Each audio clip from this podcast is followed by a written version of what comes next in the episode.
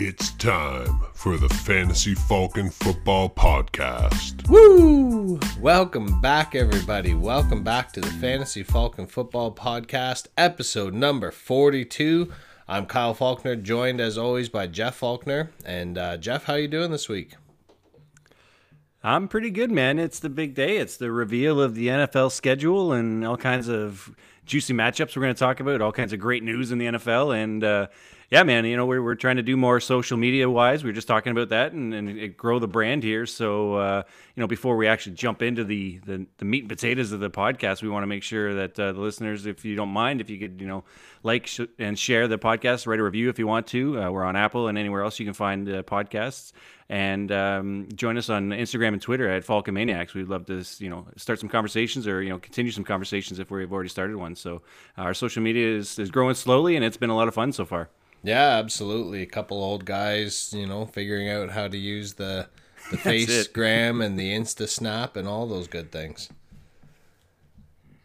That's it, man. And uh, you know, this is episode number forty-two here, so we're gonna do the jersey swap like we we always talk about. But uh, obviously, with the number forty-two, it's kind of this one almost has two categories, right? There's like there's Jackie Robinson, and then there's everybody else. So. Mm-hmm. Um, we obviously Jackie Robinson is in a league of his own, but there are some kind of fun names on this list. So we kind of talked about just having Jackie, but then I read the rest of the names, so um, we thought we'd do it. Mariano Rivera, one of the all-time, you know, the greatest closer of all time. Uh, James Worthy, a Lakers great, and then we got some movie jerseys, which you and I both love. We got uh, Gerry Bertier from Remember the Titans. I'm not sure if you are familiar with him. Oh yeah, Bertier, we got buddy. Rick. Oh, left side, Bertier, sorry. side. Uh, that's it. Left side, strong side. Uh, Ricky Baker from Boyz n the Hood, and uh, Scott Howard from Teen Wolf, the Teen Wolf. So if you could get any number forty-two, which one would you rock? Oh man, I see Bertier. He was a good character, but I think didn't I already go with? Uh, I already went with Petey last week. I think. So uh, yeah. yeah. I'm really torn. I think the Teen Wolf. I think the Teen Wolf would get more love. You know, Ricky things didn't end up so well for him. Uh, that's more of a maybe put it in a shadow box on your wall with a bouquet of dried flowers and a picture. So uh, yeah, I'm gonna go with I'm gonna go with the Scott Howard for sure. What about you? The, the Teen Wolf, eh? Well, you know what? The, the part of the Ricky Baker one I don't like is the jerseys when you, you buy them, it says Ricky on the back. It says his first name, so because nobody know what the Baker reference would be. so that's uh, that one's out automatically. Um, yeah, I think I go with Teen Wolf as well. It's a sweet spot. It's a sweet, sweet jersey. Yeah, and obviously, uh, you know the yeah, real, the real athletes, Rivera and James Worthy. Those are two like all time, all time greats. Um, but like you said, Jackie Robinson, like it's you can't have him as part of the equation when a player has a movie about them named 42 that's who's number 42 the end that's it that's it yeah uh, so, I mean, we're, we're going to talk about quite a bit here, but the fantasy news this week is bananas, so let's get into it. I've just been handed an urgent and horrifying news story. And I need all of you to stop what you're doing and listen. It's time for fantasy football news. Dude, Aaron Rodgers' situation is more and more confusing by the day, isn't it? I mean, so we talked about it last week. Rumors came out this week that the Packers have kind of gone out of their way to put this super lucrative long-term offer together to make Rodgers happy and make him the highest paid quarterback in the league and keep him in Green Bay.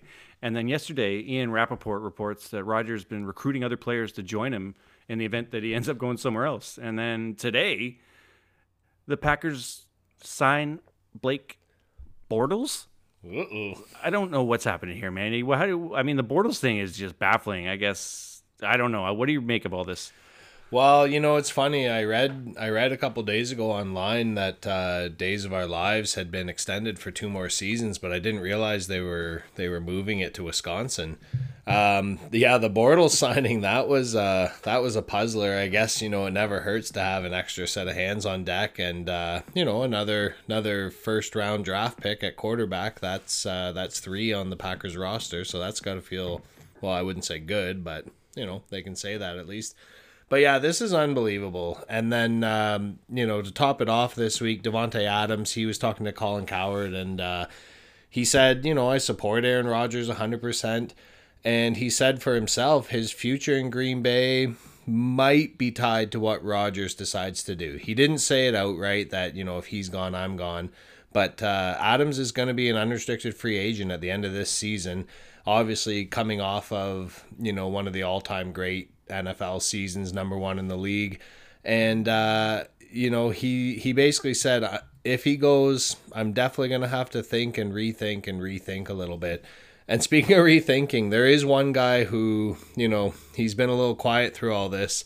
He probably had a big grin on his face eight weeks ago when he signed his big extension, but Aaron Jones, oh my goodness. He signed that piece of paper and just thought, I'm keeping the green and gold. I'm going to be lined up behind the MVP.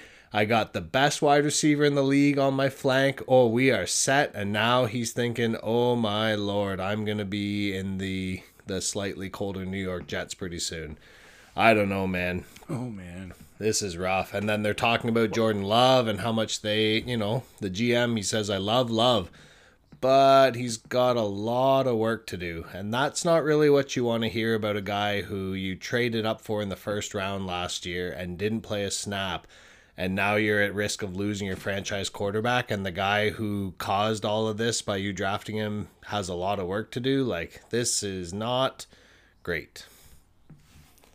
So do you read into the Bortles signing uh, that it says jordan love still has a long way to go or like it's so weird isn't it it's you know forget about the Bortles signing i want to ask you this who loves this news more brett Favre or deshaun watson well, I'm gonna say Deshaun Watson. I'm gonna I I think for Favre, like he's kind of been sympathetic to Rodgers. Obviously, he went through a, a very similar situation, although not quite as not quite as shocking, but uh, pretty similar situation.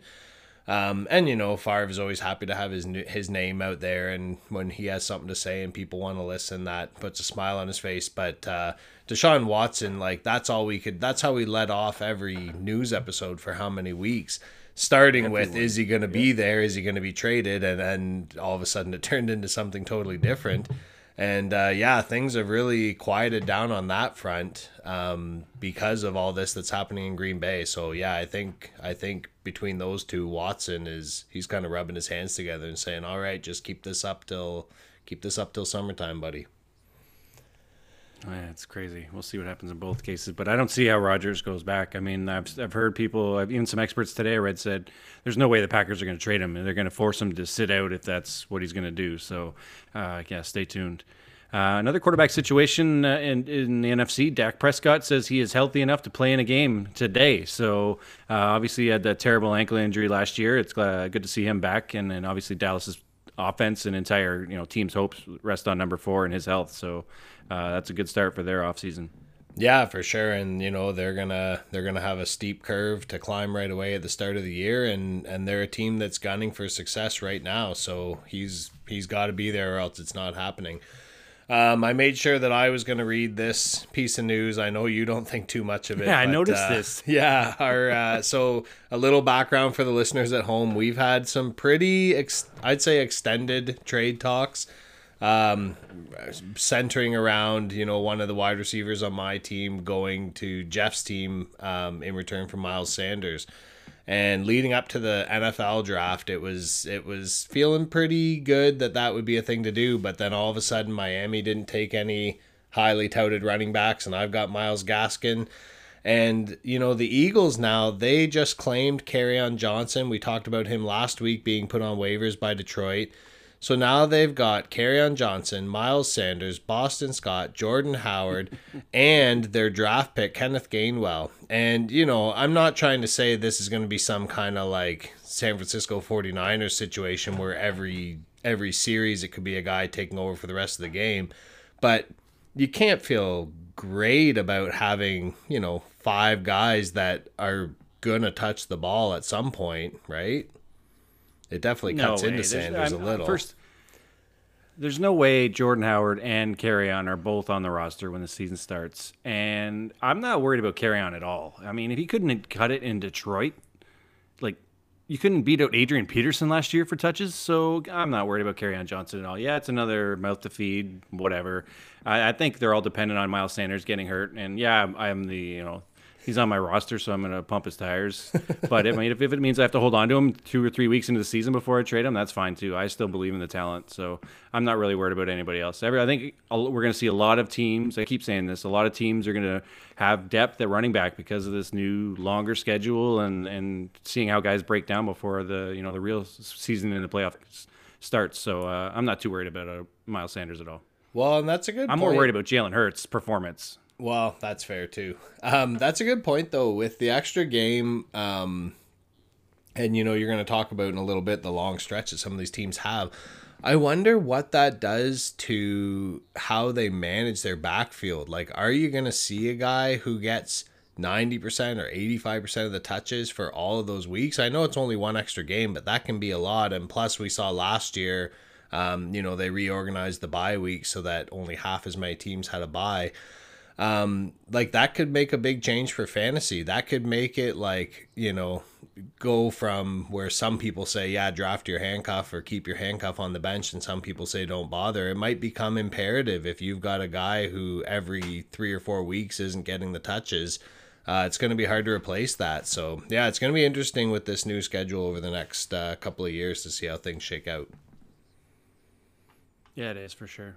Um, Justin Fields, Chicago Bears. Matt Nagy has just said that uh, the plan for Justin Fields is the same plan that was implemented for Patrick Mahomes when he came into the league. So he was going to have him sit behind the veteran for a year, learn everything he can.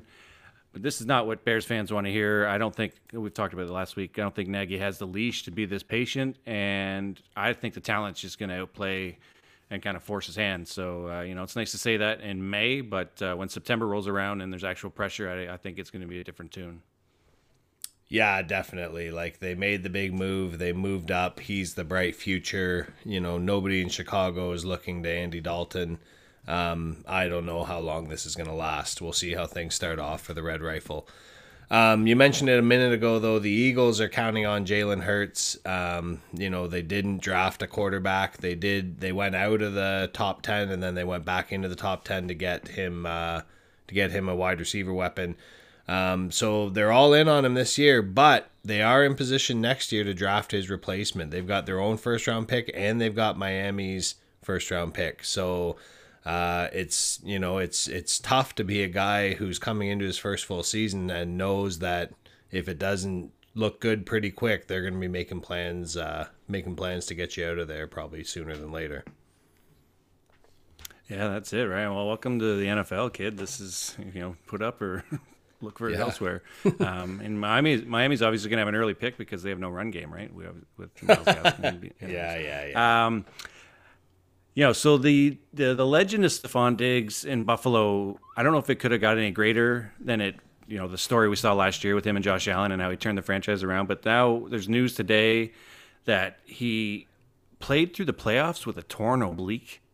Dude put up 100 yard games in both playoff games and played with a torn oblique. So this guy is like he's probably going to be mayor of Buffalo when all is said and done, or governor of uh, New York, whatever the case may be. Like this guy, the legend, and and like what a first year in Buffalo. How can you not love this guy? You know, putting it all out there in the first year in uh, in Buffalo. Well, and that's and the thing is, like we talked about it when we did our our wide receiver breakdown he was actually low on the touchdown numbers for what he did everywhere else, right? Like he finished number 3 on the season, but if his if his touchdowns had evened up, he would have been kind of right behind Adams, right in the zone. So uh, I'm I am real pumped to see what Allen and Diggs can do coming into this season. Well, you know, we talked earlier about uh, Blake Bortles, another another big college star turned NFL quarterback turned not so much an NFL quarterback, and we had some big news this week. Oh my goodness, I can't believe this actually might happen. Tim Tebow, Timmy T, is reportedly going to sign with the Jaguars. Oh, that makes sense. The same say? Tim Tebow. Yeah, the same Tim Tebow. And of course he is because they've got a rookie quarterback and they want to take care of him and they want a guy to groom him. Oh, but he's not coming as a quarterback, he's coming as a tight end, a position that he has literally never played. He hasn't been in the NFL, Jeff, since uh, I believe it's 2014 or 2013. Eight seasons have passed since the last time he played. He's been a pastor He's been a TV sports commentator. He's had a lengthy stretch as a minor league baseball player in the Mets system. Oh my lordy! But uh, you know his college coach there, Urban Meyer, is in Jacksonville. Meyer turned him into, uh, you know, you talked about Diggs being the governor of New York. He basically turned Tebow into the governor of Florida, made him a star, a national champion, a Heisman winner. And uh, I don't know. What do you think? What do you think the odds are that Tim Tebow actually plays a snap? And before you answer, I will tell you this: when he was a quarterback, he did have one pass target thrown at him, and it hit him right in the face I, mask. it did. So here's I could see some sort of random package where he lines up as a tight end, but he gets like a handoff. I mean, he uh, was a running stud in college, and I don't know, man. It's just a weird story. You know, I think um, Urban Meyer's just trying to bring in a competitive, you know, culture into the locker room. He keeps talking about how Tim Tebow is this competitive freak and competitive maniac, and and obviously Tebow's a winner. Uh, I mean, he didn't, didn't prove it in the NFL, but in college and, and uh, outside of the football, he's. I mean, this guy's pretty amazing. Let's, there's no getting around it. So, um, yeah, it's a fun story. If he actually suits up, will be remain to be seen. But I could see a scenario where he plays like three snaps a game. He goes in motion, all three of them, and two are a fake. And the third time, they give him a, a handoff for like a two yard punch in for a touchdown. And everybody's praising Tim Tebow one more time. I could see it. Oh, eight years is a long time, man. Like, I know it's not like he's been doing nothing. Like, he's he's been playing ball, and obviously he's in good shape. But, like, you know, here's the thing for me you've got. You've got a new front office, you've got a new coaching staff, new coordinator, new face of your franchise you're hoping for the next 10 to 15 years, new running back, new everything. Why would you want the national media's attention to be on this instead of all the positive things that you're doing? Like, is it a smokescreen to take all the attention so that teams aren't expecting them coming out? Or is this just like, I feel like it's just bad judgment? Like, you're turning it into a circus around Bad instead of judgment. Uh, yeah, I don't know, man. Holy moly. Well, smoke screen, I could see actually. You know that you're saying that. I'm thinking, and maybe it is the thing to take the pressure off all the rookies and all the kids. Just you know, have the sideshow tight end take all the media attention while Lawrence learns the ropes. I don't know, but it's. I mean, I could see a reason and a you know uh, him bringing him into the, the locker room. You know, maybe he's like a spy for Meyer. He's like, you're gonna be like my player spy. You're gonna be in the huddles and tell me everything everybody's saying about me. I don't know. Who a knows? But, uh, yeah, yeah, exactly. Holy, Anyways, gonna it's find... gonna be fun to watch for sure. Yeah. I mean, we're talking about the Jaguars. Right? I guess we just spent five minutes more on this episode than we have probably in the last 41 episodes talking about Jacksonville. Yikes. So we'll see what happens. But uh, um, little couple more things in the news to cover here. Brian Hill, of the the uh, formerly of the Falcons, he was released and signed with the Titans. So look out, Derrick Henry. Yeah, I actually think that's a good pickup for them. Um, just to have you know a depth. He's not going to cut into Henry's workload at all, but he can spell him here and there. That's kind of that's kind of the role that he did better in in Atlanta than when he got handed the rock. And uh, this one just came out a couple hours before we started recording. Actually, the Lions' first round pick.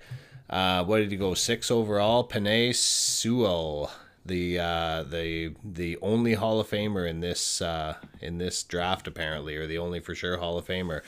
Well, they're gonna have to wait a little longer. He's gonna miss minicamp. He is tested positive for COVID, so you know, all kidding aside, we hope uh, nothing but the best for him. But uh, you mentioned it off the top, man. We this was a big day. We had the draft going on a couple weeks ago, and uh, this was a big day in the NFL. They released their 2021 schedule and they did a bit of a they had a big grand reveal planned for tonight a whole show and everything but they did kind of a soft open this morning. There were a couple games leaking out and then all the monday games leaking out. And then around 11 o'clock the nfl's official instagram page had the whole schedule listed out. So uh, you know good on them. I guess they leaked their own info to get everybody talking all day Oh, that's it, man. The NFL just keeps you talking. I was just thinking about the other major sports. Baseball releases its schedule. You look like who do we play opening day, and then whatever. Basketball it's like who do we play opening day and who do we play on Christmas, or do we get a Christmas game? And hockey, I don't know what like opening game and I don't even know. That's probably it. I don't know. Is there Christmas games that are a big deal or any other main? Not like But, that. but football, man, there's so much to dissect. Well, it's such a condensed Um, schedule, right? Only you know up to this year, it. sixteen games and seventeen now, not eighty-two or not one hundred and sixty-three. But uh, yeah, like it's May twelfth, and we're talking about what's going to happen in the fall. what's going to happen this yeah and we're you know looking at easiest and hardest schedules already which is bananas to me but yeah you mentioned this is the first year with a 17 game schedule and one of the you know the things i noticed right away were it was uh, the first week of bye weeks this year is going to be week six so uh, this year atlanta the jets new orleans and san francisco all have a week six bye which means they play the next 11 weeks in a row and then start the playoffs so I mean, we're talking about the you know the wear and tear of the NFL season and the grind. These guys are they going to be fresh for you know your fantasy playoffs after playing 8, 9, 10, 11 weeks straight? So that's something to monitor for sure. It's not you know obviously it's not the end all be all, but if if there's a decision you're going to make and it comes down to the smallest of things, that might be the reason you don't don't go with a player from one of those teams. It's something to watch for sure. And um, the Ravens have a weird schedule this year. They have they're going to be at home from week five straight through week nine. They've got two home games and then a bye week and then two home games out of the bye. So uh, they're going to be well rested in the middle of the season, which I don't like to read at all. But uh, that's kind of a, a quirky thing in the schedule this year. Well, and I think the Niners uh, were the same thing. Like they've got their first few, their first few games are on the road, and then they're home basically from. I think they're home, like I don't know if it's six of the next seven or something crazy like that. But yeah, there's a few teams that are that are going to be kind of all over the place. Um, they're bringing back the London games this year as well. We've got a couple games going on overseas, uh, travel permitted. But uh, one thing that we noticed is the NFL, like, you know, they've had a, such a stretch with kind of the same faces of the league. And now we've got these young star quarterbacks coming in, and they are really trying to start bumping those narratives up, right? um, especially the guys who were drafted this year and last year. So we've got uh, we've got the number one and number two from this year facing off in uh, Zach Wilson and Trevor Lawrence. We've got the number ones facing off this year, Lawrence versus Burrow. We've got last year's one and two, Burrow and Herbert facing off. Um, you know, trying to get some chatter, trying to get some rivalry, and it's up to those guys to uh, to live up to the hype, I guess. Uh, week number five, that's going to be a massive game. We've got the rematch of the Bills uh, versus the Chiefs. Obviously, a heartbreaker for Buffalo the last time those two teams met, and both of them are gearing up for a big, big run at the championship. Um, but uh, you mentioned it earlier, like we're already talking about who's got the hardest and who's got the easiest schedules, and um, it's it's tough to say. Like obviously, we have no idea. We have no idea really what defenses are going to look like. Uh, take a look back at your league's fantasy draft history and the defenses that were going, you know, the first or second picked, and very rarely did they turn out to be the first or second best. But uh, you know, based on projections, anyways, it looks like the Steelers and the Ravens are going to have the two toughest schedules coming up. And, uh, you know, on the same metrics, the Eagles and the Falcons look like they've got kind of the easiest road ahead. But it's going to be, it's going to be intense, man. I'm excited. Oh, I can't wait. I mean, you mentioned Bills Chiefs. That's a rematch of the AFC Championship game. I love it when that happens the following year and the team gets a chance to get some revenge midseason. And uh, the Steelers, you know, we were talking about it. They, they play the Bills week one, and we have some some friends who are Bills fans, and they're already talking trash. And I have one buddy who reached out and he said, "Yeah, Tomlin has never had a season under 500. He's like, they're not even going to see 500 this year. So it's uh, the chirping has already started, and uh, which is very much appreciated for sure. But um, yeah, it's it's May and we're talking schedule. We got three games on Christmas this year, which is awesome. Uh, unless you have families and they don't want you to watch football. um, and we got. Uh, you know, you wrote three potential duds Thanksgiving Thursday. Again, we don't know what a lot of these teams are going to look like, but uh, we got Bears, Lions, Raiders, Cowboys, and Bills, Saints. Um, all could be great games, all could be duds for sure, but uh, it's football on a Thursday, which is amazing.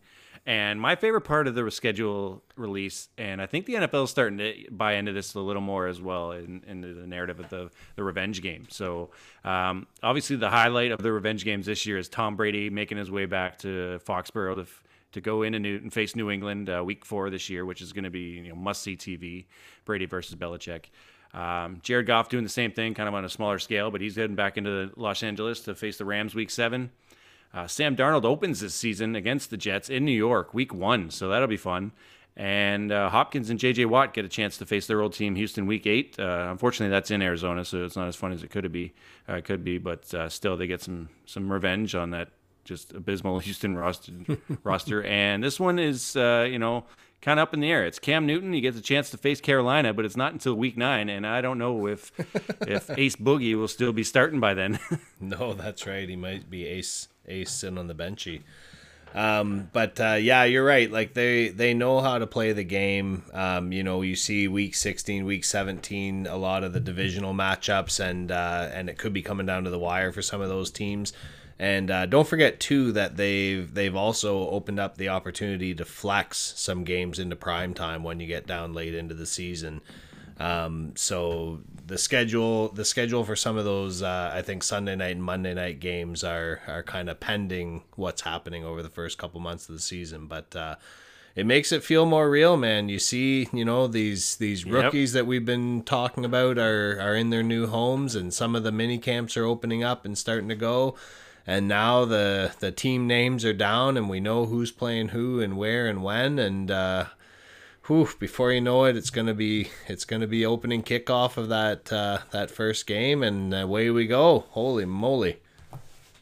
Oh man, I can't wait. Yeah, well, you know what? We're uh, we say it every week. We're all about the fans on this show. We appreciate y'all uh, listening and spreading the good word, and uh, we like to hear from you on on our show as well. So here we go again with the Falcomaniacs fan zone. Oh my god! Oh my god! Welcome to the Falcomaniacs Fan Zone. I'm a fan, sir. I am a fan. We're not worthy! We're not worthy! So last week we asked you which rookie are people going to be reaching too high for in this year's fantasy drafts? And uh, anybody out there listening, you know, we'll have another question for you uh, in the two minute drill today. And remember, you can always send your answers in to us at fantasyfalconfootball at gmail.com. Um, or you can leave us a voicemail using the link in the show description. So we're always looking for more feedback uh, just to get, you know, the most fantasy wisdom we can out there from the listeners.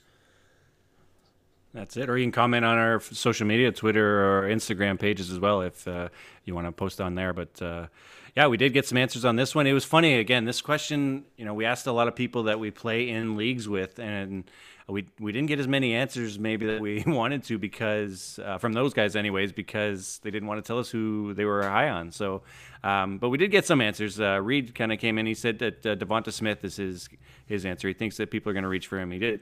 He doesn't think he's a bad player. He thinks he's probably going to be the WR one in Philly, but uh, he's just not sold on Jalen Hurts, which is a fair uh, assessment. Um, you know, he's a solid quarterback. He's just not sold as, on him as a passing quarterback.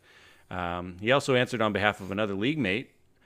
And what does he say? I'm going to be reaching way too high for Najee. I'm definitely taking him before Kamara. Thanks, Brad Adams. So I don't know, Brad. Is that botch job, Brad? Oh yeah, oh yeah. That's oh botch. Well, that's not a botch job reaching for Najee. I like his style. That's uh, I know Reed's speaking for him, but uh, he's not alone. Well, we talked about it a couple weeks ago. Uh, you know, we kind of give Brad a hard time in that league because this year um, it's a two keeper league and he had the first overall pick and was going back and forth right down to the last second between Kamara and Clyde Edwards Helaire. And uh, that was when those reports about Kamara's back injuries were out. And it kind of scared Brad into Ooh. taking taking CEH over Kamara. So, yeah, should be a few more years before he lives that one down. Anyways, um, we did hear back from some members of the League of Extraordinary Gentlemen as well. Uh, Marty wrote in and he kind of said all of the rookie quarterbacks um, and also Kyle Pitts. Uh, he sees that he just you know rookies struggle. Like we're we've been spoiled the last few years, and uh, and for sure there's going to be some standouts from this talented class, but. Uh, yeah, I'm not sure. I'm not sure that uh, all of these guys are going to live up to where people are picking them. No, and that seems to be the common thread or common thread through all the answers. Bednar came in and said Pitts for sure. People are going to reach for him. They're going to reach for Wilson and Fields. He doesn't think any of them will be very good this year. So uh, yeah, I think you know the rookies will take some time to learn. Yeah. Uh, Brent and Steve, they both chimed in with the same answer. They said Najee Harris. Um, you know, they see the workload is there, but uh, obviously there's some struggles behind that Pittsburgh O line. And uh, Tyler, he actually went with the second running back that was off the board. He was one of the only people who said uh, Etienne. He just thinks it's going to be too steep of a learning curve to jump in right away. And he does, you know, we talked about does this make James Robinson? I called him a loser, but uh, Tyler thinks that Robinson's still going to get the majority of the workload this first season for Etienne. So, yeah, we'll wait and see, I guess. No, Tebow will be now. Um, Craig had uh, he's you know it says all all of them for but for good reasons. I think we cut off the start of his answer. Maybe he's talking about the quarterbacks. Um, and he also no, he means every he means every rookie. Oh, every rookie, but for good reason. Oh, I see. I got you now. All of them, but for good reasons. The top three wide receivers went to great landing spots. Pitts is the most rookie-ready tight end ever. Harris landed in a potential ideal workhouse workhorse role, and the QBs are always overdrafted. So, you know, we talked about Jacksonville throwing a smokescreen. Craig, he's got what? 21 of the first 22 picks in our draft this year. Is this a smokescreen for him so he can just get all these guys to himself or what? I, I don't know. He's told me many a times who he's taken, and I don't think he's wavering from that plan, but as much as I try. Oh, well. Um, so we did something different this week. You know, like you mentioned, we're we're throwing some of these questions out on social media now, and uh, we actually threw it out to um, to some people on Reddit. So some redditors uh, in the fantasy football groups got back to us, which was you know it's great to get get outside uh, opinions. And to be honest, it was pretty overwhelming. The majority said Kyle Pitts. Um, there was a lot of discussion back and forth about his true value. A lot of people, um, you know, kind of saying he's not a tight end, he's just a big wide receiver, and that's how he should be drafted. But then the other side saying, well, you know what? If he was really just a big wide receiver, he would have gone into the draft as a wide receiver because over his career, he would stand to make a lot more money. And then the other side came back and just said, no, no, he's going to change the tight end position forever. And if there's ever a guy who's going to do it, it could be him. But uh, after Pitts, the next most popular answer was uh, was Najee Harris. Uh, one user today actually commented to me that he saw Najee go second overall in a redraft. So this isn't a rookie draft. This is just a startup redraft. startup league Christian McCaffrey went first, and then somebody took, must have been Brad's other league, I guess. He took uh, Najee Harris second overall. And I love Najee. I'm, you know what, I couldn't have been happier, but ugh, that's a little high for even me. And then yeah. after that, it was more of a split. Lots of the rookie quarterbacks, um, you know, especially those guys that don't have a for sure workload, and then uh, and then the big three wide receivers as well um, it's tough, right? It's a tough it's a tough jump from college to the pros, and uh, we can't always expect you know a Justin Jefferson or or even a Chase Claypool every year. Well, I think that's part of the problem, right? We've been spoiled, like you said, for the last couple of years, where these rookies have just made immediate impacts, and now it's almost people are expecting it, and like some of these guys are going to miss. You know, f- what five quarterbacks taken in the first round? Three of them are probably not going to be starting in two years. So Blake Bortles, uh, maybe not two, but three. You know what I mean, right? Like it's it's crazy. so the yeah. one guy for sure. I spent the last week watching this guy's highlights, and I am crushing so hard on Najee Harris right now. So if I get the opportunity, I'm probably going to reach for him myself.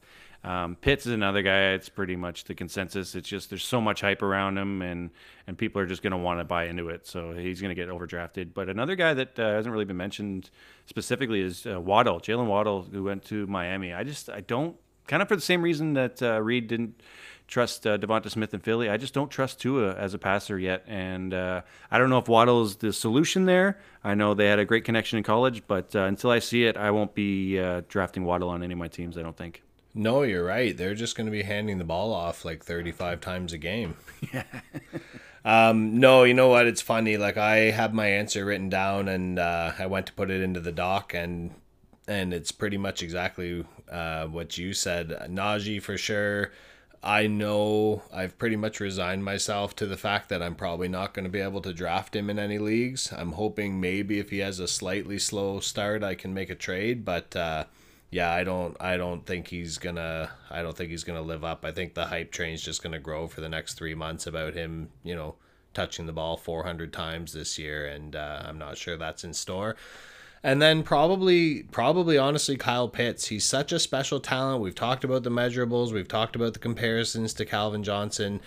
But if you look back, so in recent years, there's always big, there's always big talk. Remember when Hockenson came in as a rookie in Week One? He just dominated. I think he had a couple touchdowns, and then he basically did nothing the rest of the year a few years ago evan engram came in and he was the he had a great great rookie fantasy season. He was the number five tight end in the league. He had 64 catches for 722 and six touchdowns. And I kind of got curious and I looked back, and there were a few. Like Jeremy Shockey had a good uh, rookie season. The one that really stood out to me was back all the way back in 2010. The Patriots had two rookie tight ends, Gronkowski and Aaron Hernandez. And between the two of them, they combined for 87 catches for 1,100 yards and 15 touchdowns. And and Gronk finished number five, and Hernandez finished number 13. So basically, between the two of them, they put up like a Travis Kelce type season, right? The way that people are right. talking about Pitts, the way that you know instantly he, you know, he he was already being hyped up, and then he landed in Atlanta. He's got a good quarterback. He's got two dangerous weapons taking targets um, taking targets, but taking attention from defenses away from him. Like people are talking as if that's going to be his ceiling. So really, for, to get what you're, if he goes in the third round, even you're kind of expecting him to be some sort of like Gronkowski, Evan Engram hybrid, and ending up as the number two or three tight end. And I just don't see it. I just don't think it's going to happen. No, either. I mean, one case where path I could see it is if I mean, it's still Mike Davis as running back there, right? Like if the run game just is non-existent, kind of like the Steelers was last year, then there might be enough volume in the pass game to warrant him to, you know, for him to have an instant impact. But mm. yeah, I don't know, man. I don't see it either. And like you said, people are going to be taking him way higher than than I'm willing to take him. Yeah. Now, keeper or dynasty, absolutely. This is a guy who, in a couple years, he could, you know, Travis Kelce's not getting any younger. George Kittle's not getting any healthier every season. Like this could be a guy who steps into the number one role, and you've got the number one tight end maybe for ten years, but uh, you know we're not quite there yet. Anyways, before we move no, along for this here, year, he'd be oh, he's a guy. Sorry, sorry. I was just gonna say he's a guy that I would, if I'm in an auction draft, I nominate very early and then just sit back and watch. I don't even, you know what I mean? One dollar yeah. bid Pitts and then just watch everybody spend. Yeah, or maybe nominate him first and try to get him for three bucks while everybody's still logging in and pouring their soft drinks, right? Try to sneak one in there. Um, before we move along, though, we did get an email from one of our listeners, uh, our friend Tyler. He he quite often sends us voicemails and emails.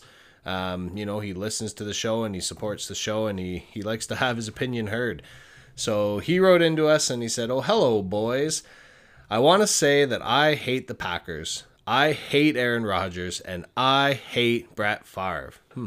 Can you tell he's a Lions fan? It's hard to ignore the consistent success of Green Bay, which is why the Rodgers drama is so frustrating as an outside observer, especially if you think about the situation. Aaron Rodgers was once upon a time supposed to be drafted first overall. He had a very famous fall in the draft to Green Bay at 24, who still had one of their most famous players of all time, Brett Favre. Rodgers sat on the bench. It was Favre's job. Aaron had to come in and learn after being a surprise pick for Green Bay. Well, that sounds pretty familiar. You can argue that Brett was on the back end of his career, but so is Aaron. He's 38 years old this year, and yes, he won MVP last year, but he ain't getting younger. Brett was only 36 when Rodgers was drafted. I don't understand how Rodgers can't see the situation that his job isn't in danger if he continues to play at a high level. It's extremely frustrating that he wants to leave Green Bay when they seem to be the model of consistency. I hope they trade him to Houston. Have fun there, you giant baby. Sounds like Tyler and uh, our buddy John Jackson have been have been having pops together and talking about this. And don't come at me about, well, he wants more skill players. He has the best receiver. He has one of the best receivers in Green Bay history, if not the best. Better than any receivers Favre had. He has two really good running backs and a line that protects him well. Which brings me to my question for you guys. This drama is it is most detrimental to which player's fantasy value? Is it Rodgers, although he could be traded, or is it Davante Adams, or how about Aaron Jones, who just re-signed, thinking that Rodgers would be there? P.S. I hate the Packers. Oof! Tell us how you really feel, Tyler. Wow, no kidding. Well, uh, this is interesting. So first of all, I don't understand the or completely understand the details of the trade potential. Like Rodgers, does he have any say in this, or could they trade him to a team like Houston? Because if that's the case, then obviously Rodgers, if he ends up in Houston, he's most effective fantasy wise. Um, but I think it's probably Aaron Jones. I think Adams would, you know, still get the volume no matter what happens if Rodgers is there or not. Um, but I think if if Aaron Jones is is in the run game is the focal point of defenses because Aaron Rodgers is not there, I don't think the run game is nearly as effective, and uh, Aaron Jones would plummet down my rankings. No, you're absolutely right. Um, even with a young quarterback, if it was Jordan Love, a guy like Davante Adams, he's gonna lock on. He's gonna become like a almost like a security blanket. It will affect Adams in terms of the kind of routes that he's going to run, like the kind of throws that they're gonna ask that quarterback to make. But uh, I agree with you 100%. The the weapon of the downfield passing game is going to be lost. Uh, the magic of Rodgers extending every single play with his legs is going to be lost, and teams are going to be able to uh, to fill in the gaps on the O line. They're going to be able to neutralize uh, Jones, which really we have seen happen in the past, right? It's not very often, but it has happened for sure.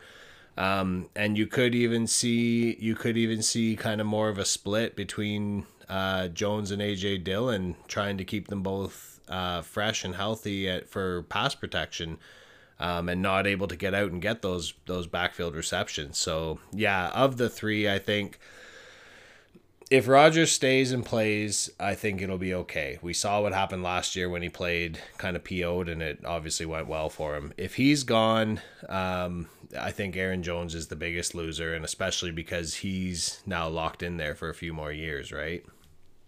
Anyways, thanks a lot, Tyler. Uh, we appreciate you reaching out and and uh, you know sharing your your deep feelings about the Green Bay Packers organization and this whole situation. But uh, you know what? We've got some more football to talk, and I'm pretty excited here, Jeff. We've got a brand new brand new segment to get to today. Yeah, we do. Let's get into it. What are you gonna do, big guy? And what you gonna do? What you want, what you want, what you gonna do?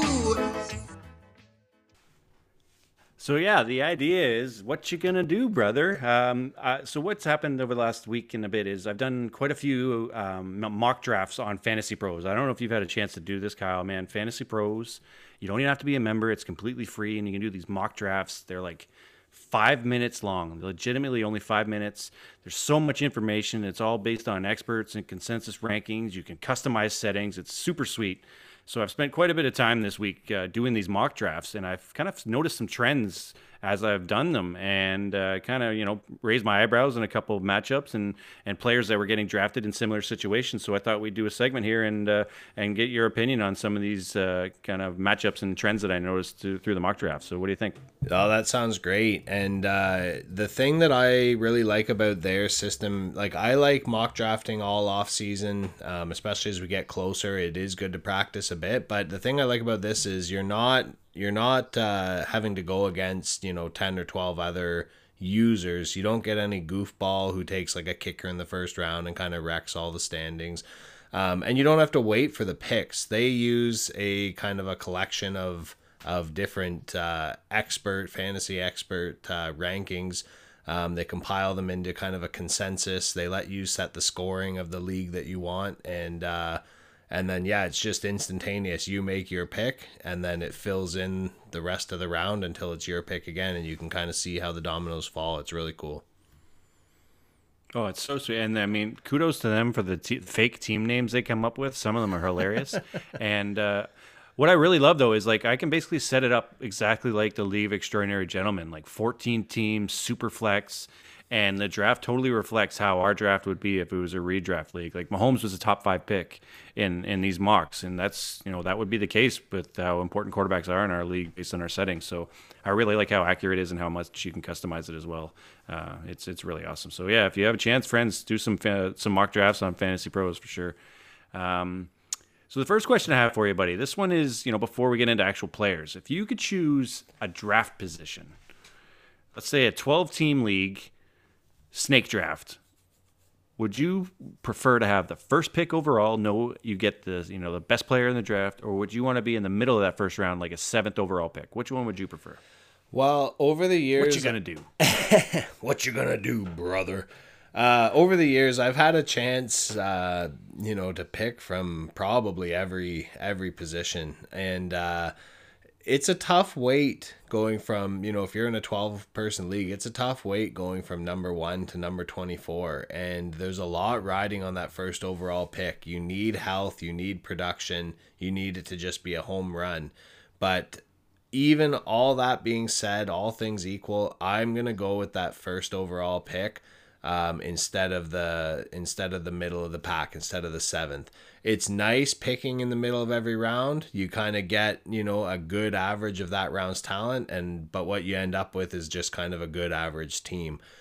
If you can get you know the Christian McCaffrey or the Saquon from a few years ago or whatever it might be in your league, if you can get that home run that gives you a big advantage every week you're you're in good shape and you can fill in some of the holes on your roster with trades with waiver wire pickups whatever it might be.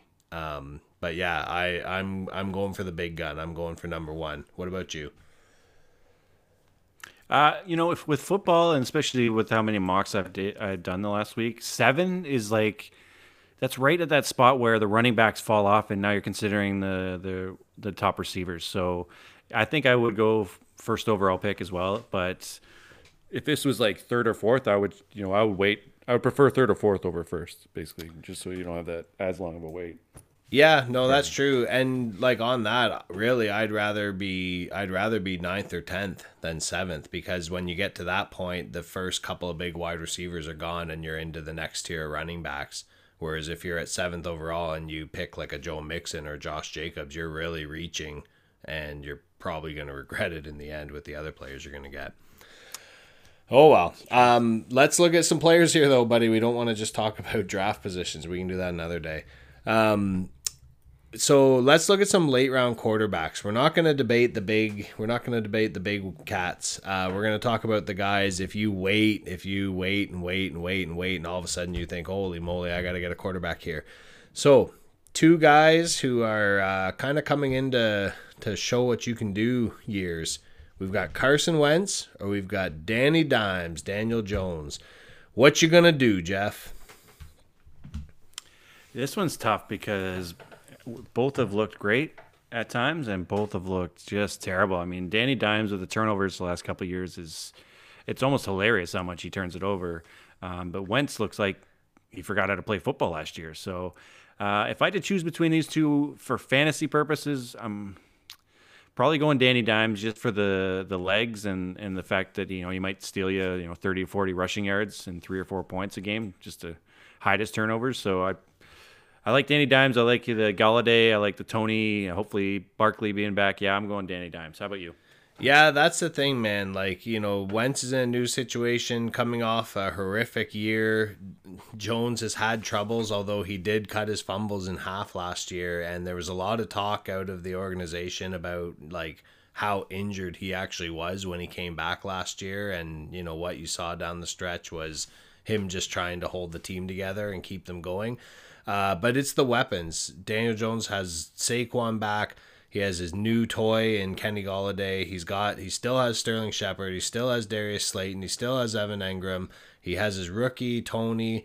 Like you can't beat that. And then you look at what's going on in Indianapolis. There's good receiving backs like Nyheim Hines and Taylor, but uh, when the highlight of your receiving weapons are T.Y. Hilton or Michael Pittman, you know, you're going to be trying to make something out of nothing. So, yeah. And plus, Daniel Jones is my quarterback in the LOEG, so DJ Oh, all the way. Yeah. no well, see. You just got to protect the ball, and you can you know really move up the rankings. Um, this was interesting. So this was the, the again we're going to talk about some late quarterbacks here. Kirk Cousins is one of them, and the other guy is Trevor Lawrence, a guy that's never played a snap in the NFL. But this was kind of the these two were right hand in hand in, in the mock drafts. Uh, Lawrence typically went ahead of Cousins, um, and I think I would just you know I personally I would take Lawrence just because of what could be. I think we know what Kirk Cousins is, but uh, I thought it was pretty interesting that this is the the the established NFL guys. It was the Cousins and everybody under him were going after the rookies. Yeah, see, I I'm the opposite. If we're talking about just for this year, I got to go Cousins. Um, I think people, like we said earlier, we got spoiled. People are looking at what Justin Herbert did last year, um, and they're hoping and they're crossing their fingers and they're thinking, "Oh yeah, I could lock into this guy, and you know he could carry me all the way." But there's one difference. Uh, maybe you can help me with this. Does Keenan Allen play for the Jaguars? Uh, Keenan No. Jaguar. So- no, but DJ Chark is basically yeah, yeah. So uh, maybe Lawrence throws DJ Chark the ball twenty times a game, or maybe Marvin Jones uh, kicks his four touchdown games up a notch. But uh, you know, Cousins is a guy who he's never going to be the quarterback one on the year, but he's going to be around the top ten. He's got good weapons. He's on a better team. He's got experience. He's still, you know, young enough. And even though they drafted Mond, I think he's still secure in his job. Uh, I'd be Cousins all the way. Beef Kirky. Interesting. Yeah, you're right. Kirk Cousins is never going to be quarterback one, and you know what else? He's never going to be compared to Peyton Manning, and Trevor Lawrence has been. So I would just I would buy into the potential at this point with Kirk Cousins being the other option. Well, there you go. All right. Well, uh, let's take a, you know, again, we're not going to talk about the big cats, but let's take a look a little bit down. So if you ended up in that ninth or 10th or even maybe 11th draft pick, you might be looking at these two names. On the one side, we've got Joe Mixon, and on the other side, we've got Austin Ekeler. Tell me, Jeff, what you gonna do? Well, you know something, brother. Um, the hype on Mixon all off season's been pretty amazing. They're talking about him never coming off the field, and unfortunately for him, he hasn't shown that he can stay on the field. And uh, you know, he keep pumping Herbert's tires, and, and the great year he had, obviously. Um, Ekeler wasn't a huge part of that, but when he did play, he looked uh, pretty great. So. Yeah, both rookie quarterbacks playing in their second years. I think Mixon there's more playmakers around him. I know uh, Keenan Allen is probably the best of the playmakers right now, but you know with Ja'Marr Chase, Tee Higgins, and Tyler Boyd stretching the field for Mixon versus Keenan Allen and Mike Williams. Yeah, I think I'm going Mixon. I think uh, I, I love the talent and and Mixon. I've always been a fan of his, and I think he puts it together this year. Yeah, see, this was a really close one for me. Both of these guys are big potential. Both of them have a lot of buzz around them. They came into the league at the same time. They both have, you know, second year quarterbacks, and both of them dealt with big injuries last year. Um, the weird thing about it was that Ekeler's injury looked like he was going to be done for the year, and he ended up coming back. And when Mixon got hurt, they said, "Oh well, we have a bye week, and then he's going to be back." And then he just, you know, took the season off. I guess went traveling but uh, yeah, I I looked at these two. Uh, I looked at these two a little more in depth and just kind of looked at last year. And that coach speak, it, on the one hand, it makes me excited, and on the other hand, it really scares me because the last running back that I remember a coach being so excited about never coming off the field was C.J. Spiller. Remember, he was going to run and run till he threw up every game, and uh, what they forgot to tell us was that he must have had morning sickness because he came off the field a lot that year. Um, but uh, you know, Ekeler was a better pass catching back when you look at them game by game. But uh, the Yep. big difference was in total number of carries. Like Mixon played four less games than Ekeler, and he destroyed him in carries in in every metric of touching the ball, um, except for the except for the receptions and the receiving yards there are other backs in in LA that you know they're gonna take a couple touches here and there away from Ekeler. I think that Herbert uh, settles in a little more this year and probably tries to spread the ball out a little bit, and Ekeler will be a part of that. But uh, Giovani Bernard is gone. I like what Mixon's doing. I like um, you know what Cincinnati's offense is starting to shape up to be. And uh, without Gio there, I I could see Mixon being on the field 85, 90% of the time and, and being one of those rare bell cows in the league. So uh, it's a tough one, but give me Joe. Give me Joe Mixon. I like him. Yeah, I mean, there's there's a lot of layers this one too, right? LA's gonna have a new coaching staff, and I think LA's got a better defense, so that you know that could mean they have more leads and they're running the ball late in the game more, where Mixon's playing from behind. I don't know. I just uh, I think that, like I said, this is the year Mixon puts it together, but that's a fun matchup to monitor. Mm-hmm. Um, let's talk about WR2s. You know, we, we mentioned we're not going to talk about the big dogs. Everybody knows who the, the, the best receivers in the league are, but WR2 is a pretty important position and kind of separate you uh, if you land on the right guy who you know makes that step or that leap into the WR1 category. So this year or today we're going to talk about two potential WR2s. Who would you take, Amari Cooper or Chris Godwin?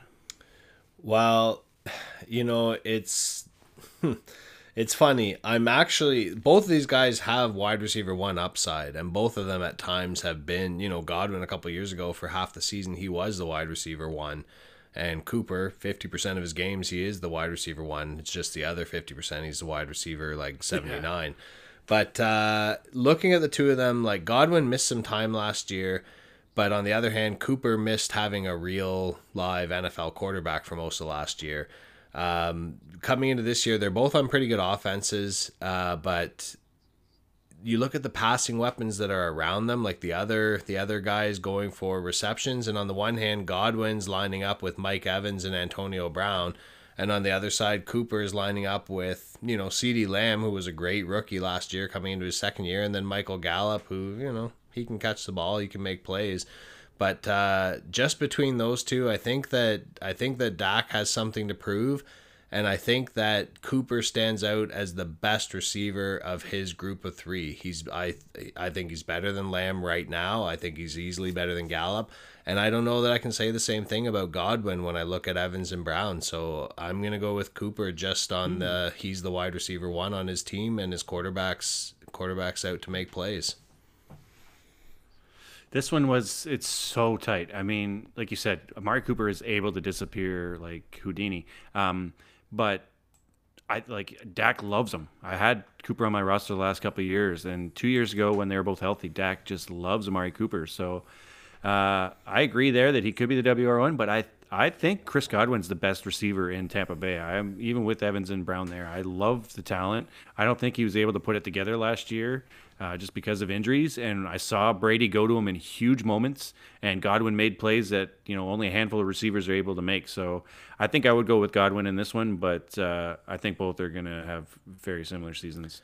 Yeah, well, you know, it could be. Like I said, he's got the ability. The other thing, though, in Tampa is like Brady's coming from a long, long history of having to spread the ball around. Um, you know, he's had kind of one or two guys that he could rely on, but really he gets the ball in other people's hands. And you look around Tampa, like you've got three tight ends, you've got, uh, you know, running backs that can um, be part of that game. Isn't that where Giovani Bernard ended up going? Is Tampa to help with the passing game? Uh, they got Scotty Miller, who who he started to lean on a little bit down the season. Like all of a sudden, even in a high volume passing offense with the best quarterback of all time, that's a lot of mouths to feed. Uh, there's going to be games where Godwin goes off, and there's going to be games where you look at the box score and say, "Oh, was he hurt this week?" But uh, yeah, well, it'll be. In- I'm all of these, every single one of these. I'm excited to see how these play out. Um, all right, so you've uh, you've got one in here, and this is right around the right around the turn, right around the end of the first round. You might be looking at these two names and uh, two careers that kind of went in opposite directions last year. We have one guy who a couple years ago he was making a case for himself to maybe be the number one pick. And we've got another guy who we had a bold prediction on this show from you, Jeff, that he's going to finish the year as the number one wide receiver. So this is uh, this is a cross positional comparison. We're looking at Ezekiel Elliott and AJ Brown. What you gonna do, brother? I'm taking AJ Brown. I just I love him. I I love him. I think he's a stud, and I think he's like I said. I think he's going to be in the conversation uh, for WR1 on the season uh, when it's all said and done. Um, not to say I don't love Zeke. And, you know, this is the end of the first round. This is, you know, you're looking at running backs, and I'm sure the drop off will be pretty drastic after Zeke. So you know, that's kind of where the decision lies, right? Do you want to not take a first round running back and then have to figure that out later. But I think if you get if you believe in AJ Brown like I do, and you think he could be the best receiver in the league, to get him at the end of the first round is a is a nice grab. I when I looked at this one, I thought I was going to say AJ Brown. When I looked beyond those guys though, and I saw, you know, if you're at the end of the first round, you're going to be picking again pretty quickly. So I just took a quick look. Okay, if I don't make Zeke my running back one, who's going to be my running back one? And I looked and I saw names like Cam Akers and D'Andre Swift, who both could have you know massive breakout seasons. Aaron Jones, who he's kind of up in the air with what's going to happen, as we talked about. And then I looked at the wide receivers that would be coming up if I didn't take AJ Brown. And I saw names like Michael Thomas, DK Metcalf, Calvin Ridley, Justin Jefferson. Between the two players, I like AJ Brown more but when I'm building my team, I like the combination of getting, you know, a guy like Zeke who has that potential to turn around what happened last year and all of a sudden he's the number three running back on the season. And I have a chance to get a guy like Calvin Ridley or Justin Jefferson or DK Metcalf, who all, you know, could be top five wide receivers. I like that better than going with Brown, who you know I'm not quite as high on as you are, but I agree he's a he's a superstar and he's he's going to be treated like one after this season. But then I'm kind of putting a lot of prayers into my wide into my running back one, and that's just not a position that I'm willing to take as big of a gamble on. I think uh, you know I hate to say it, I've I feel like I've talked down Zeke ninety percent of the time on this show and then when we did our mock draft, I couldn't pass him up. I had to take him as my running back one. And yeah, if I was true. in this situation, I think I'd have to do the same thing. So uh, call me crazy, but I'm going to go with Zeke on this one. No, I don't think there's a wrong answer, really. I mean, you're you're right. And then you know we're looking at AJ Brown and then Najee Harris potentially as my RB one, and you know then it's a rookie. But I worry about Tony Pollard. I think he's going to carve out a role in Dallas, and uh, yeah, this one, I'm gonna monitor this one for sure. I can't wait to do our next couple mock drafts as well and see where uh, where we take guys and see how it all ends up. Yeah, absolutely. Okay, so that's the end of the first round. Um, let's talk about the end of the second round, where you know we're gonna do some you know positional matchups here again. Where let's say um, Antonio Gibson or George Kittle at the end of the second round. Which one of these two guys would you take? Well, this one for me was not as much of a puzzler. Even though I love both players, if we're at the end of the second round and I have to take one of these two guys, it's got to be Gibson. Um, you know, we talked about it right at the start. If you've got an early pick in the first round, it's a long wait to get to the end of the second round. And I don't think that I would feel good uh, taking my tight end that early unless it was Kelce. Uh, Kittle is great, he's a phenomenal talent. Um, but you know things are changing in San Francisco. The quarterback could be changed uh, by week one. Um, he's had some injury troubles, and uh, it's just too early for me to reach for him. Um, I like Gibson, and I like what Washington's doing, and I think he's going to get a bigger share of the workload uh, this year, coming into his second year. So if I was dead set on trying to get a top-notch tight end, I would try to wait uh, try to wait until you know maybe late fourth round and and just kind of hope that that Darren Waller or maybe T.J. Hockenson was still there. But I think I'd rather take Gibson and then uh, or even see what you know the wide receiver situation was. What about you? Who are you going with? Yeah, I, no, I would take Gibson as well. This one surprised me, and I put it on here because Kittle was drafted before Gibson in uh, four of the five mocks that I did. So that's kind of why it jumped out at me. And uh, I mean, I love George Kittle. He's one of my favorite players to watch. Um, but yeah, for all the reasons you said, and, and I think Gibson. I mean, obviously they didn't add anybody to the running back room to you know, in the early rounds of the draft, and I think they're trending upwards. So I'm I'm excited about what Gibson can do. And uh, now, if this was a full PPR league, would that change anything about uh, your answer? Um, you know what? I don't think that it would, even though we saw um, J.D. McKissic take away a lot of the passing work in Washington last year. Um, that was before Fitzpatrick got there. He's he's not huge on dumping off to his running backs, but I think that Gibson has had a year to improve his pass protection and get himself on the field in those third down situations.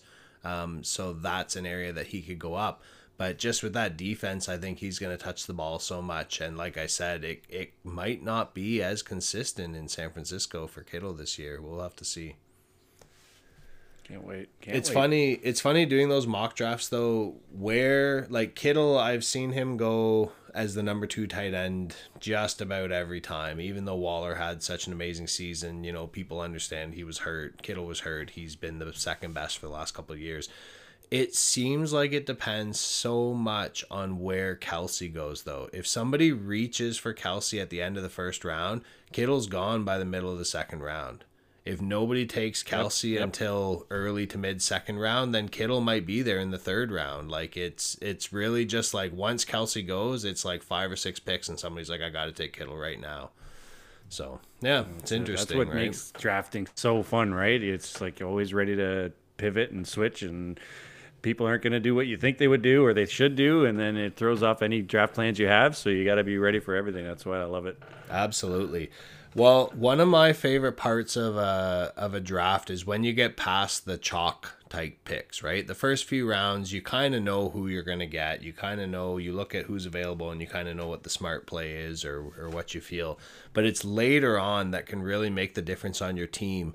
You're looking for those diamonds in the rough. You're looking for those hidden gems that, uh, you know, week two or week three, all of a sudden they break out and you've got your wide receiver two or your running back two is is filled in with a name that you got in the 10th round.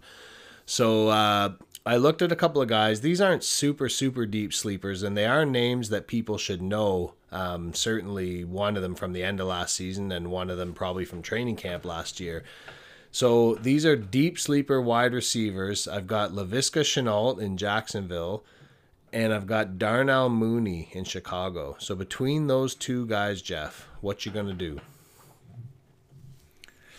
I think I'm going Shenault. I I loved him. I bought into the hype last year. I uh, watched a lot of tape. Love his abilities and his talent. And yeah, I don't know. I, I know with the rookie quarterback there, I mean, potentially both will have rookie quarterbacks by uh, midseason. But uh, yeah, I, just, I think I take Shenault just because uh, I think he's a super explosive player and, and uh, could carve a big role out in, in uh, Jacksonville. How about you? You know, we haven't we haven't agreed on uh, on all of these, but we do agree on this I one. love it. So uh, I I know. Oh. um, I looked at them. I was actually surprised. I kind of in my mind, and this is why it is good to kind of look back and and take a look at the numbers sometimes, because in my mind, I kind of had this idea that you know Mooney came on and just had these big explosive plays near the end of the season um, but hadn't done much. But really, when I looked at them, they were pretty much almost the same player. I think Shenault had he had something like 55 or 58 catches for 600 yards and five touchdowns, I believe, and and Mooney was about the same. He was about 60 catches for 630 and four. Um, so statistically, they're just about the same kind of player. And uh, one thing I don't know if you remember last year, Shenault, he was also getting carries out of the backfield. Like I remember, um, Yeah. as a James Robinson owner in a couple leagues, I I was kind of mad. He was getting you know within within the red zone, he was getting carries even. Yep. Uh, I don't think that's happening again. Obviously, we talked about the Etienne pick and what a surprise that was. So now they've got Etienne, they've got James Robinson, they've got Carlos Hyde. I don't think they're going to be using Shenault uh, too much out of the backfield, but you know maybe a gadget play Tim here Tebow. there. Tim Tebow, that's right. I forgot about your uh, I forgot about your game plan. Three plays a game. Um, both of these guys are getting new quarterbacks, though. Both of them are getting improvements at quarterback. Um, both of them played with multiple quarterbacks in their rookie year, which that's it's hard enough to be a receiver. Um, but here's what it really broke down to for me. In Jacksonville, we talked about it. You've got Marvin Jones, you've got DJ Chark, and then it's Laviska Shenault. And in Chicago, you know, the number two wide receiver for now, like as long as he's there, is Anthony Miller. But the number one guy is Allen Robinson. And there's no way that, you know, I really like what he showed, but there's no way that Mooney is overtaking Robinson as the number one guy. It's not happening. Robinson's going to have, you know, another super high year in targets. And basically, Miller and Mooney and Cole Kmet are going to pick up the scraps wherever they can in Jacksonville, honestly, this year, I could see a scenario where over time Shenault develops just because of his physical ability. He develops that relationship with Lawrence, he could emerge as the number one guy. I really like DJ Chark. I think bringing in Marvin Jones was a good choice for them, a veteran presence, a guy with you know steady hands and and he knows how to score too. But uh, you know this could be a year that really we see a transformation, and uh, by the end of it, Shenault could be the number one target, and Mooney just doesn't have that upside. So I would go, I'd go with Shenault. And remember, these aren't players that you're drafting and saying, yeah, I'm plugging it in my lineup. These are guys that you take near the end of your draft with the idea I'm to just sit on it for a little while. I'm to put them on my bench. I'm to see what happens.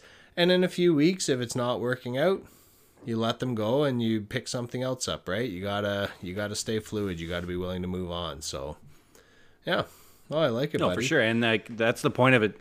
That's what I look for in deep sleepers is a guy that could take over a number one role. And I think you're bang on. I think Shenault probably leads the team in receptions this year. I don't know if he has more yardage than Chark or, or Jones or touchdowns, but I could see a case for sure where he has more catches than him, the both of them. So, uh, yeah, I like that Shenault pick as well, as well. And uh, it's going to be interesting to see what happens in, in Tebow land.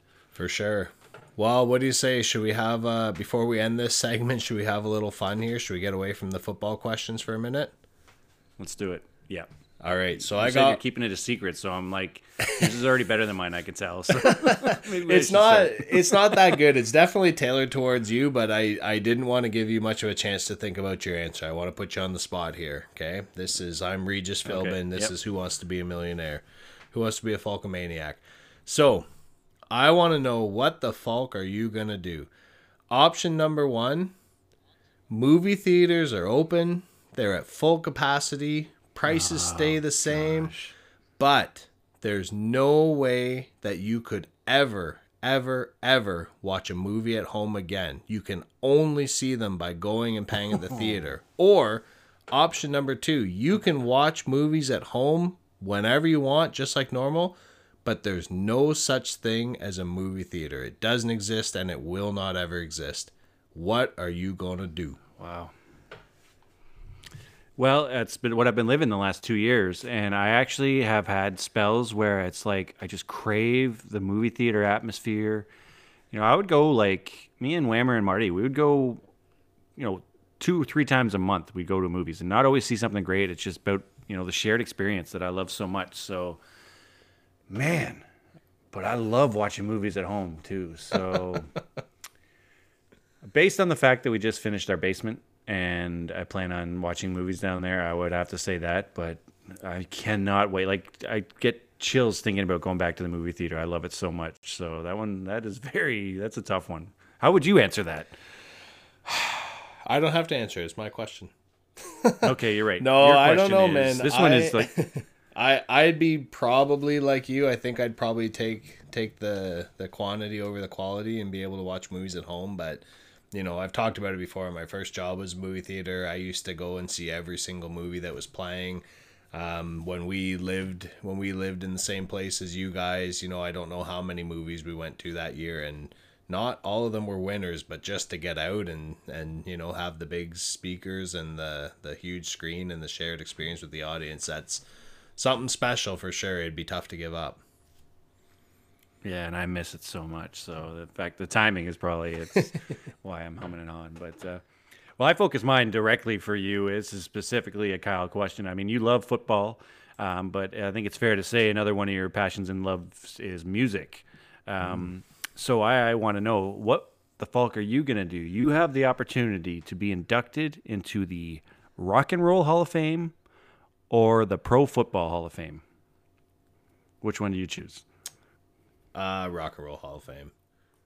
Let's be honest. Oh, that I- easy. Yeah, it is. I love football. Uh, I was fortunate enough to play for a long time, and uh, you know, until the end, have relative health and uh, and reach a fairly high level of play. But I can tell you, unless you're a superstar skill player, you're in you're in Canton, you're in the Hall of Fame. But unless you're one of those top, top, top guys, nobody's talking about your career much after you're done. Whereas you go into the Rock and Roll Hall of Fame and your body of work is still out there, it's still being consumed on the daily. You're still finding new fans um, just through exposure. Yeah, I I'd be honored to go. Your knees into are the- intact. Yeah, your knees are. Well, I don't know. I've seen some. Uh, you know, I saw Neil Young in concert. Yeah, Steven Tyler's feet. is much better off. But uh, you know, to be honest with you, like I'd I'd be honored to go into the uh, the neighborhood Hall of Fame for like best dog walker or something. But uh, between those two, I I think I'd be Rock and Roll Hall of Fame. What about you? What? Well, like, unfortunately, I- you chose wrong. Oh, well, you chose oh. wrong because uh, there's a new award in the Hall of Fame for podcasts, and that's where we were going until your answer. So you can go play your guitar, I guess.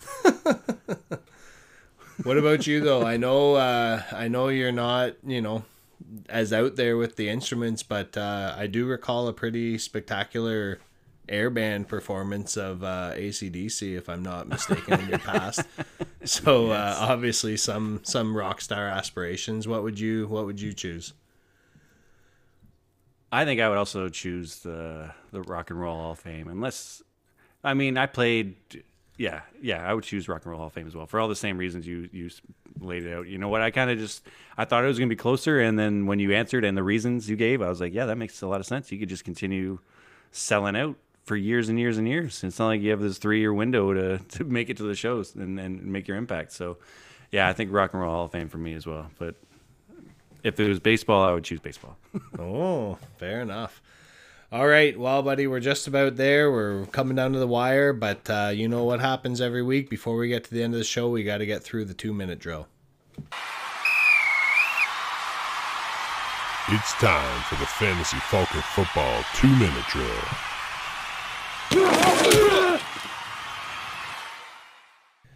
All right, Jeff, let me set the scene for you, okay? Just, you know, close your eyes and let me transport you. And all you out there, unless you're driving your car right now, do the same.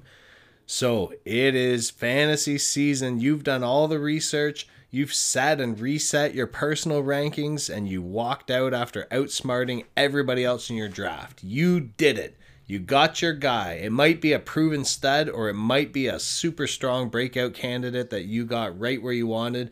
But only one thing is for sure they are going to go off this year and they are going to carry your team to the championship. Except they don't. Because week after week, they disappoint you. They leave you unable to trade them away and also too scared to put them on your bench. Jeff, there's no bigger disappointment in fantasy than a B U S T, a bust on your team. And I will tell you from experience, one bad season makes it tough to ever trust that player again.